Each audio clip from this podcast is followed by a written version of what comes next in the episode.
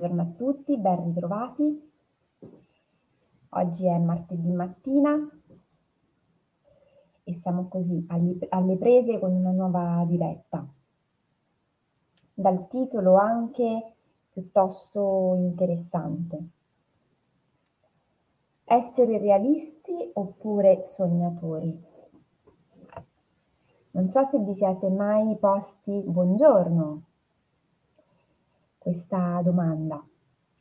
Se avete mai portato un'attenzione a questa eh, differenza di posizioni e anche, eh, mi verrebbe da dire, di modo di vivere la vita. Io nel frattempo sorseggio il mio americano mattutino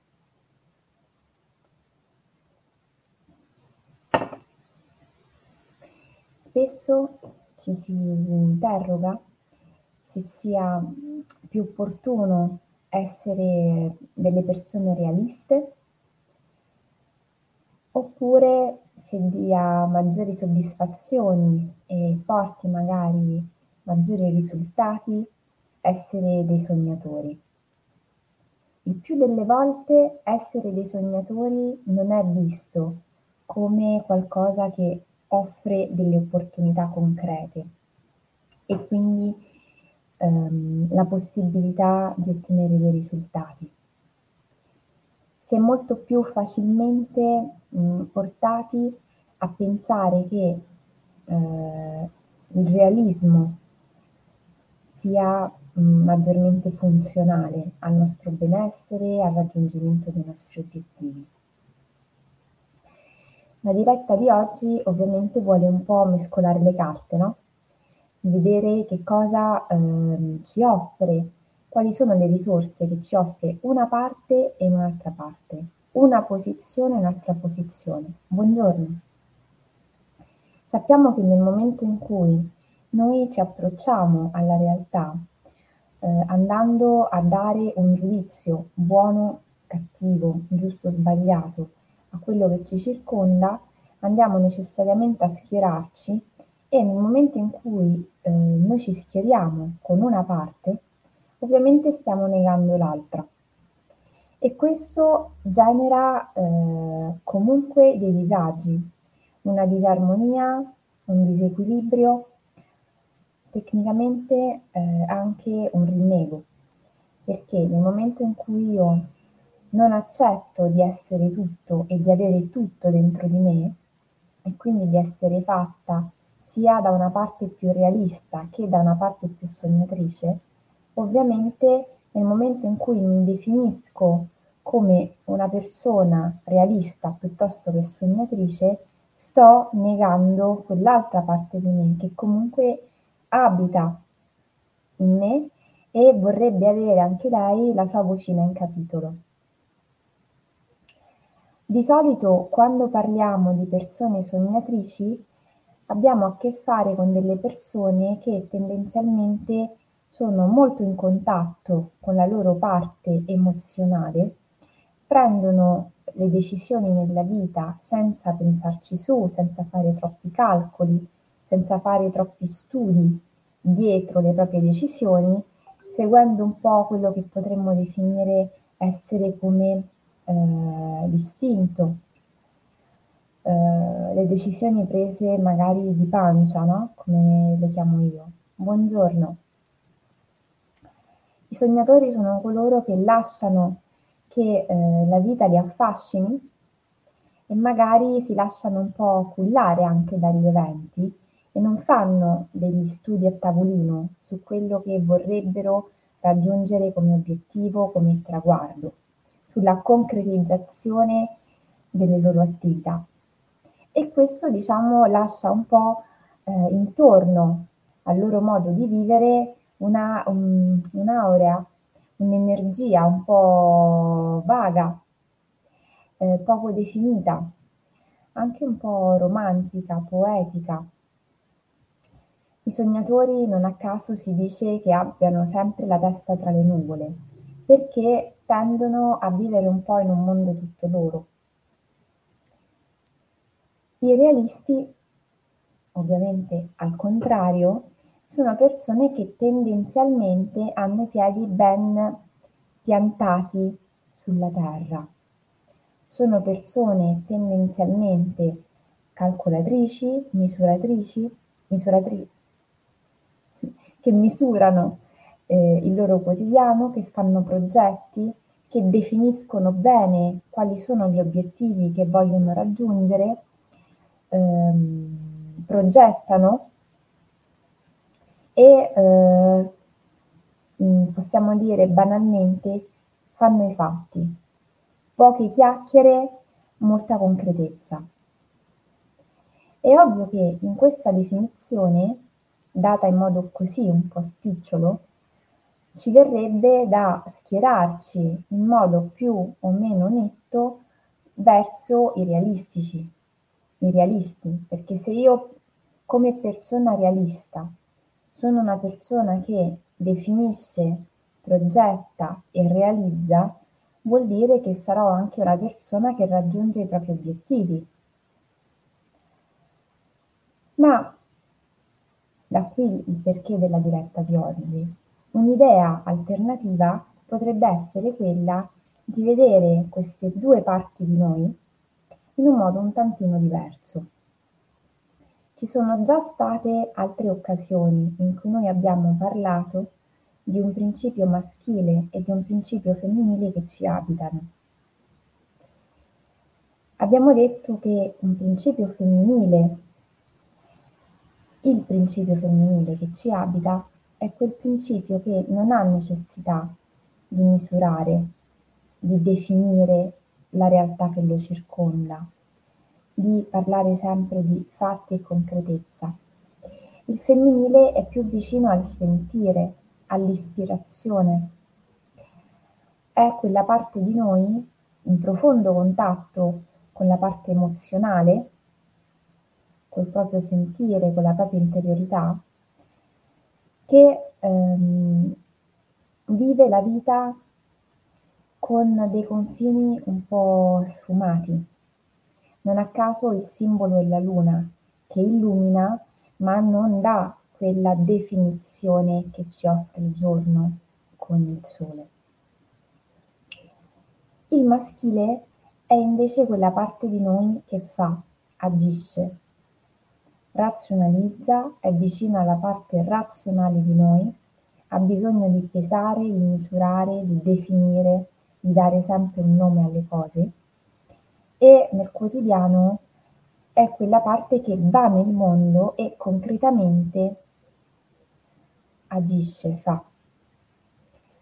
Ma come abbiamo detto anche in un'altra occasione, non ci potrebbe essere un maschile efficace se dietro non ci fosse un femminile che ispira.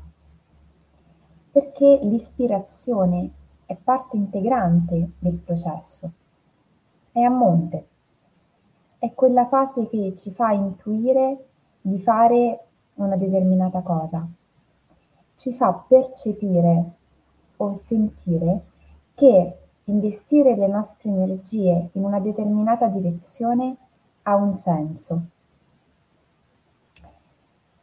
In quest'ottica vediamo che tra la nostra parte femminile e la nostra parte sognante ci sono delle, delle similitudini, dei punti di contatto, così come ovviamente tra la nostra parte maschile e la nostra parte realista.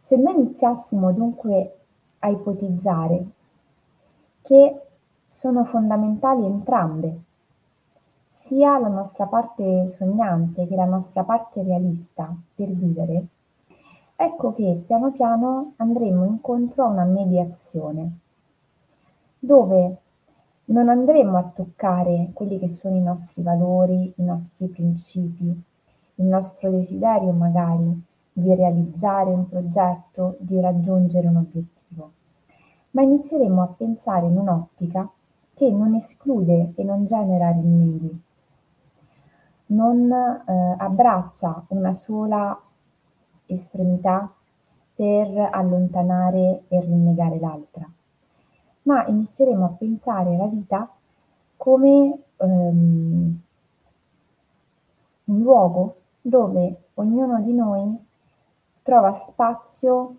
con ogni sua parte e che ogni parte di sé, compresa la parte più sognante, ha una ragione d'essere, soprattutto perché essendo in contatto con la nostra parte emozionale, con la nostra parte più profonda, riesce a percepire quali sono mh, le direzioni verso le quali investire energie ci genera non soltanto magari una gratificazione in termini materiali, ma anche una soddisfazione più profonda.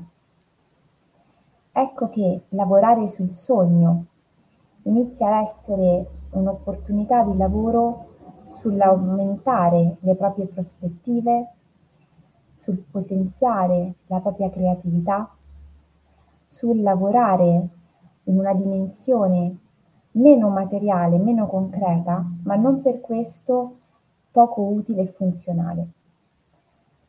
Colui che sogna e che quindi spesso ha la testa tra le nuvole è colui che si offre, si, si mh, riconosce la possibilità di poter ampliare le proprie prospettive, ampliare il proprio ventaglio di possibilità e quindi di generare delle alternative. Se io mi apro a nuove possibilità, creo alternative, anche soltanto in un modo astratto, potrò poi, nel momento in cui andrò ad agire, a portare in azione tutto quello che ho nella mia testa, ovviamente potrò ehm, agire in modo diverso, seguire strade diverse e noi sappiamo che questo è particolarmente funzionale perché una buccetta di banana sulla quale scivoliamo spessissimo è quella di applicare nella nostra vita sempre le stesse strategie. Questo spesso non lo facciamo in modo conscio, spesso ci viene un po' automatico e quindi per andare da A a B seguiamo sempre lo stesso tragitto e non ci accorgiamo che così facendo riportiamo in, in pratica anche sempre le stesse dinamiche, magari scivolando sulle stesse situazioni che ci portano a un disagio e ci fanno star male. Nel momento in cui io mi apro a nuove opportunità, inizio a ipotizzare la possibilità che ci possano essere altre strade, che ci possano essere delle alternative. E nel momento in cui io inizio a sognarle, allora sarò anche in grado di attuarle. Niente di quello che noi portiamo sul piano materiale in termini di fatti e concretezza esiste se non è prima stato sognato. E quindi la parte sognante abita ciascuno di noi ed è fondamentale anche per quelle persone che sentono di essere particolarmente concrete e vicine al voler raggiungere i propri obiettivi e i propri traguardi. La piccola azione quotidiana di oggi, per chi si sente così coraggioso da volerla intraprendere, è quella di fare un disegno e quindi prendere carta e penna o ancora meglio carta e colori e ritagliarsi un tempo per dare la possibilità alla propria parte sognante di esprimersi. La parte sognante, come abbiamo detto, non ha bisogno di parole, si esprime anche per emozioni e quindi per immagini, per evocazioni. Ricontattarla una delle modalità per ricontattarla può essere proprio quella del disegno e quindi del creare un momento nella propria giornata in cui ci si dedica del tempo ad avere la testa tra le nuvole e a lasciare che la mano vada con i colori, con i tratti, con le forme che sente essere più vicine a sé in quel determinato momento. È un atto creativo che genera ehm, anche pensieri e che va a lavorare eh, su un canale che non è quello solito che noi utilizziamo. Sapete che esiste un canale che è quello logico, razionale, mentale, che spesso è un po' messo in difficoltà da quelle che sono le nostre resistenze, la nostra capacità di auto boicottarci nel quotidiano. E poi c'è un altro canale che è quello mh, sul quale spesso andiamo a lavorare insieme, che è quello analogico, ossia che bypassa la mente, che di natura mente, e quindi ci eh, crea tutta una serie di schemi e di ragionamenti che ci allontanano anche dal nostro sentire, per andare direttamente al nucleo, all'essenza. Se io mi lascio la possibilità di ricontattare questa parte di me, buongiorno, più vicina alla mia essenza, allora sto facendo un lavoro che va a bilanciare anche la mia parte razionale. Perché è ovvio che nel quotidiano questa parte è particolarmente attiva ed è particolarmente richiesta, soprattutto in questa parte del mondo. Quindi lasciamo spazio alla nostra parte sognante, diamole la possibilità di esprimersi e di farci intuire, vedere cose che magari nel quotidiano ci sembrano essere impossibili. Perché è ovvio che tutto ciò che è nuovo, in un momento preci- preciso, era sconosciuto e lo si è dovuto immaginare, sognare. In ultimo, per eh, salutarci, vi ricordo il seminario di martedì 14 giugno che andrà proprio a lavorare su un piano analogico. Attraverso uh, un seminario di counseling narrativo andremo a lavorare dapprima su una rilettura del nostro quotidiano e del nostro vissuto e poi andremo a fare um, un'associazione molto interessante sul piano analogico con il cibo. Infatti eh, il titolo Il cibo in narrazione va proprio a lavorare su questo abbinamento metaforico tra il nostro vissuto e ciò che noi mangiamo, la ricetta della nostra vita. Ed è un modo per muovere dei fili, regalarci delle emozioni e andare ad esplorare come stiamo in questo momento, quali sono gli aspetti sui quali magari vorremmo portare un'attenzione e quali invece sono i nostri punti forza, ciò che veramente ci nutre e ci fa stare bene. Nei commenti vi metterò il link per la registrazione è facilissimo il modulo e mm, tutto avverrà su Zoom e eh, per qualunque cosa resto a disposizione nei prossimi giorni anche per eventuali confronti o colloqui esplorativi. Non, non è necessario avere delle competenze in counseling particolari o aver fatto altri percorsi personali, magari può essere utile conoscersi prima per scambiare due chiacchiere quello sì.